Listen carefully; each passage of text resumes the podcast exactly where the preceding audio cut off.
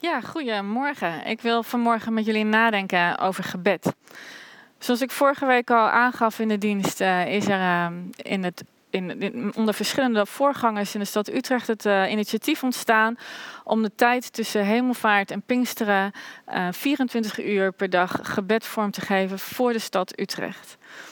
Uh, mocht je daar meer over willen weten, misschien wil je meedoen, wil je je aanmelden, dan uh, kan je dat allemaal vinden op 24 keer 7 gebedutrecht.nl. Dus 24 keer 7 gebedutrecht.nl. Maar waarom ik het met jullie over gebed wil hebben, is omdat um, de afgelopen jaren heeft God heel regelmatig gesproken over dat Hij met kracht wil komen in ons midden. Volgende week is het Pinksteren. Dat is het moment waarop God zijn geest, zijn kracht uitstort over de mensen. En ik geloof dat het niet voor niks is dat wij dit gebouw hebben gekregen met de naam het krachtstation. Ik denk dat dat heel profetisch is. Maar goed, het is niet zo dat, um, uh, dat het iets heel simpels is. Wij bidden om kracht en dan moet God het wel geven. Dan, uh, alsof we het op die manier af zouden kunnen dwingen. God is zoveel groter dan dat. Maar toch, als je de kerkgeschiedenis bekijkt, dan zie je dat grote doorbraken van Gods koninkrijk of een opwekking wel vaak vooraf is gegaan door tijden van gebed. Dus de kracht van gebed is ook niet te onderschatten. Jezus zei zelf in Johannes 14, vers 17: Wat je de Vader in mijn naam vraagt, zal hij je geven. Volgende week Pinksteren ook dat begon met mannen en vrouwen die samenkwamen om eensgezind en vurig te bidden. En in, het, in de Bijbel in gewone taal staat daarbij mannen en vrouwen die voortdurend aan het bidden waren. En hier gaat het over gezamenlijk gebed, in eenheid, vurig, verlangend. Maar ik geloof ook dat, dat God ons vraagt een persoonlijk gebedsleven te hebben en te ontwikkelen. En waarom ik dat denk? Kijk naar Jezus. Hij nam tijd alleen met zijn vader. Hij was in gesprek met zijn vader. Hij nam tijd om te bidden. Hij trok zich terug op stille plekken, weg van de massa om alleen met God te zijn. Hij had een levende, levendige, intieme relatie met de vader en hij kende de vader en de vader kende hem. Niet alleen maar door het lezen van de Torah, maar omdat ze in gesprek waren met elkaar. En in de tuin van Eden wandelden Adam en Eva samen met God en ze waren in gesprek. Want dat is waar bidden, waar gebed over gaat. Over in gesprek zijn met God. Het is praten met God. Zo simpel is het. Dus het gaat over communicatie. door Jezus konden we opnieuw in relatie komen met God de Vader. En relatie wordt vormgegeven door communicatie. Zo is het met, met iedere relatie als Bram en ik nauwelijks met elkaar zouden communiceren, geen tijd met elkaar door zouden brengen, dan hebben we wel een huwelijk. Maar je zou wel je vraagtekens kunnen stellen bij de relatie. Je zou toch je afvragen hoe het zit. Zo is het ook met onze relatie met God. In gesprek zijn met God, bidden met God, is een onderdeel van onze relatie met God.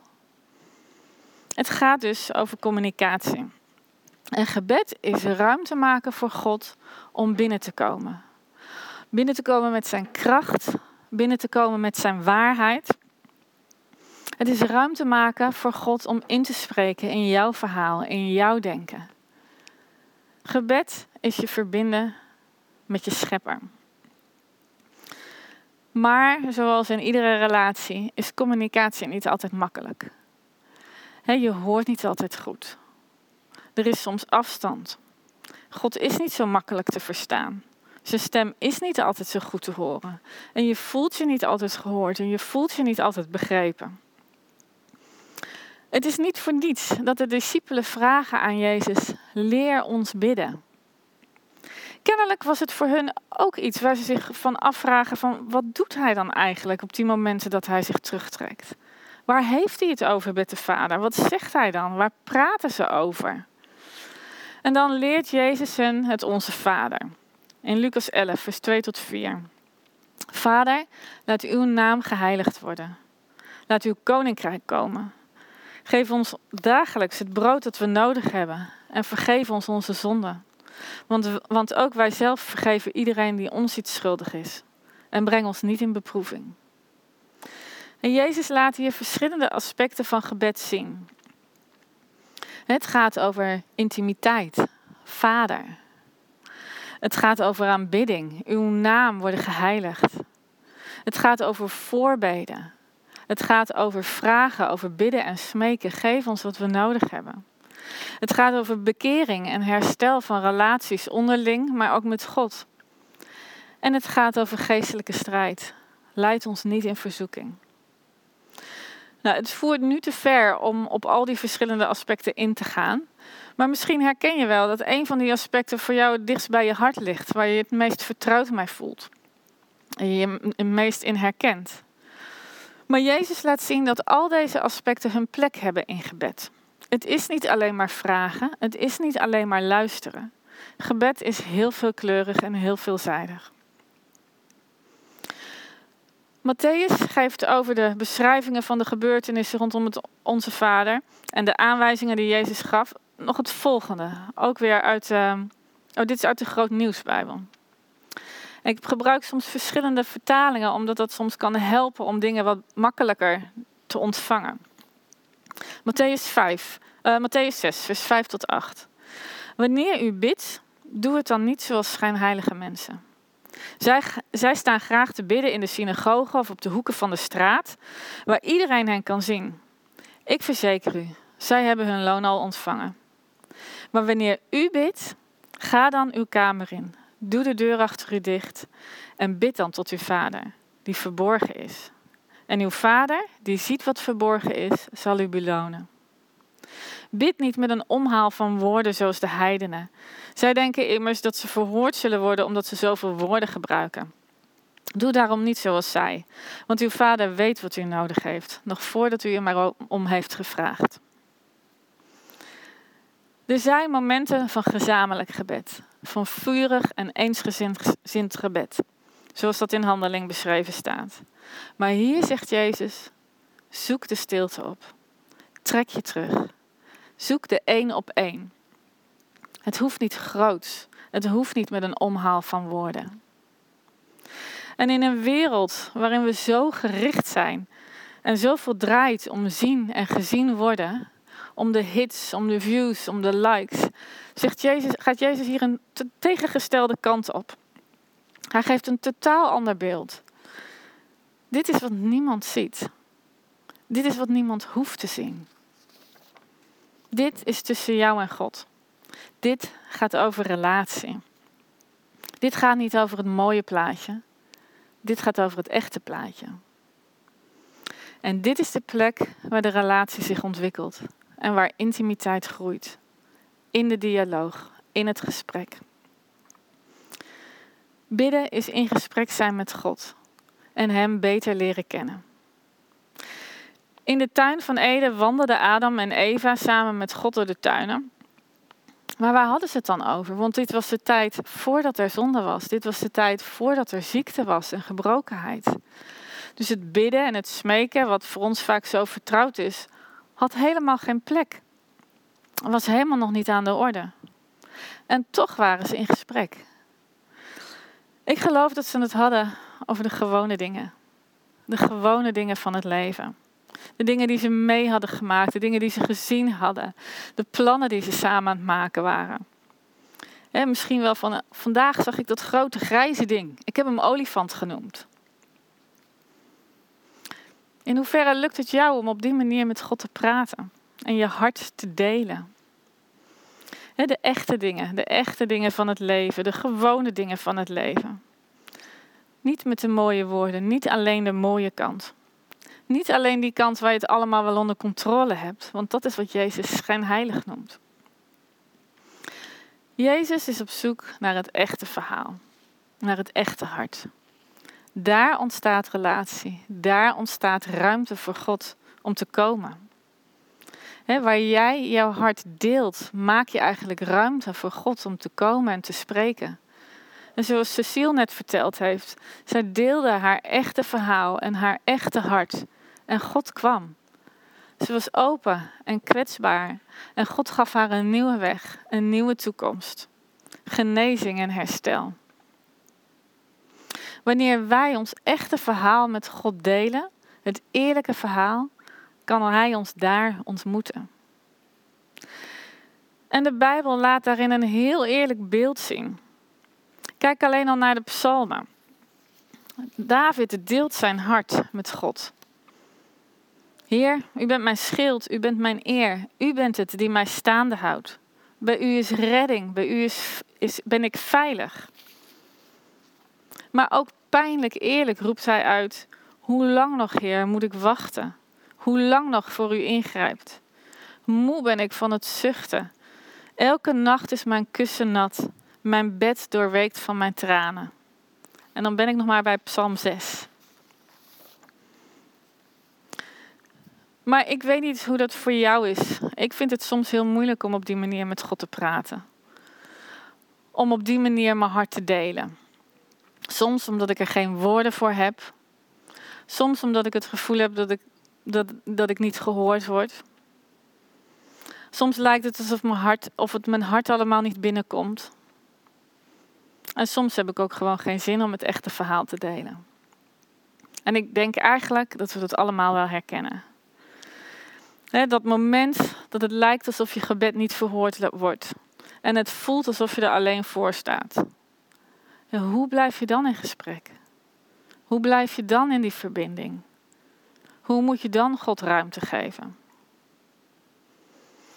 Ik wil jullie bemoedigen met een stuk tekst uit 2 Korinthe. 2 Korinthe 2, vers 14 en 15. God zij gedankt dat Hij ons, die één, met, die één zijn met Christus, in zijn triomftocht meevoert. En dat Hij overal door ons heen de kennis over Hem verspreidt als een aangename geur. Wij zijn het wierook die Christus brandt voor God.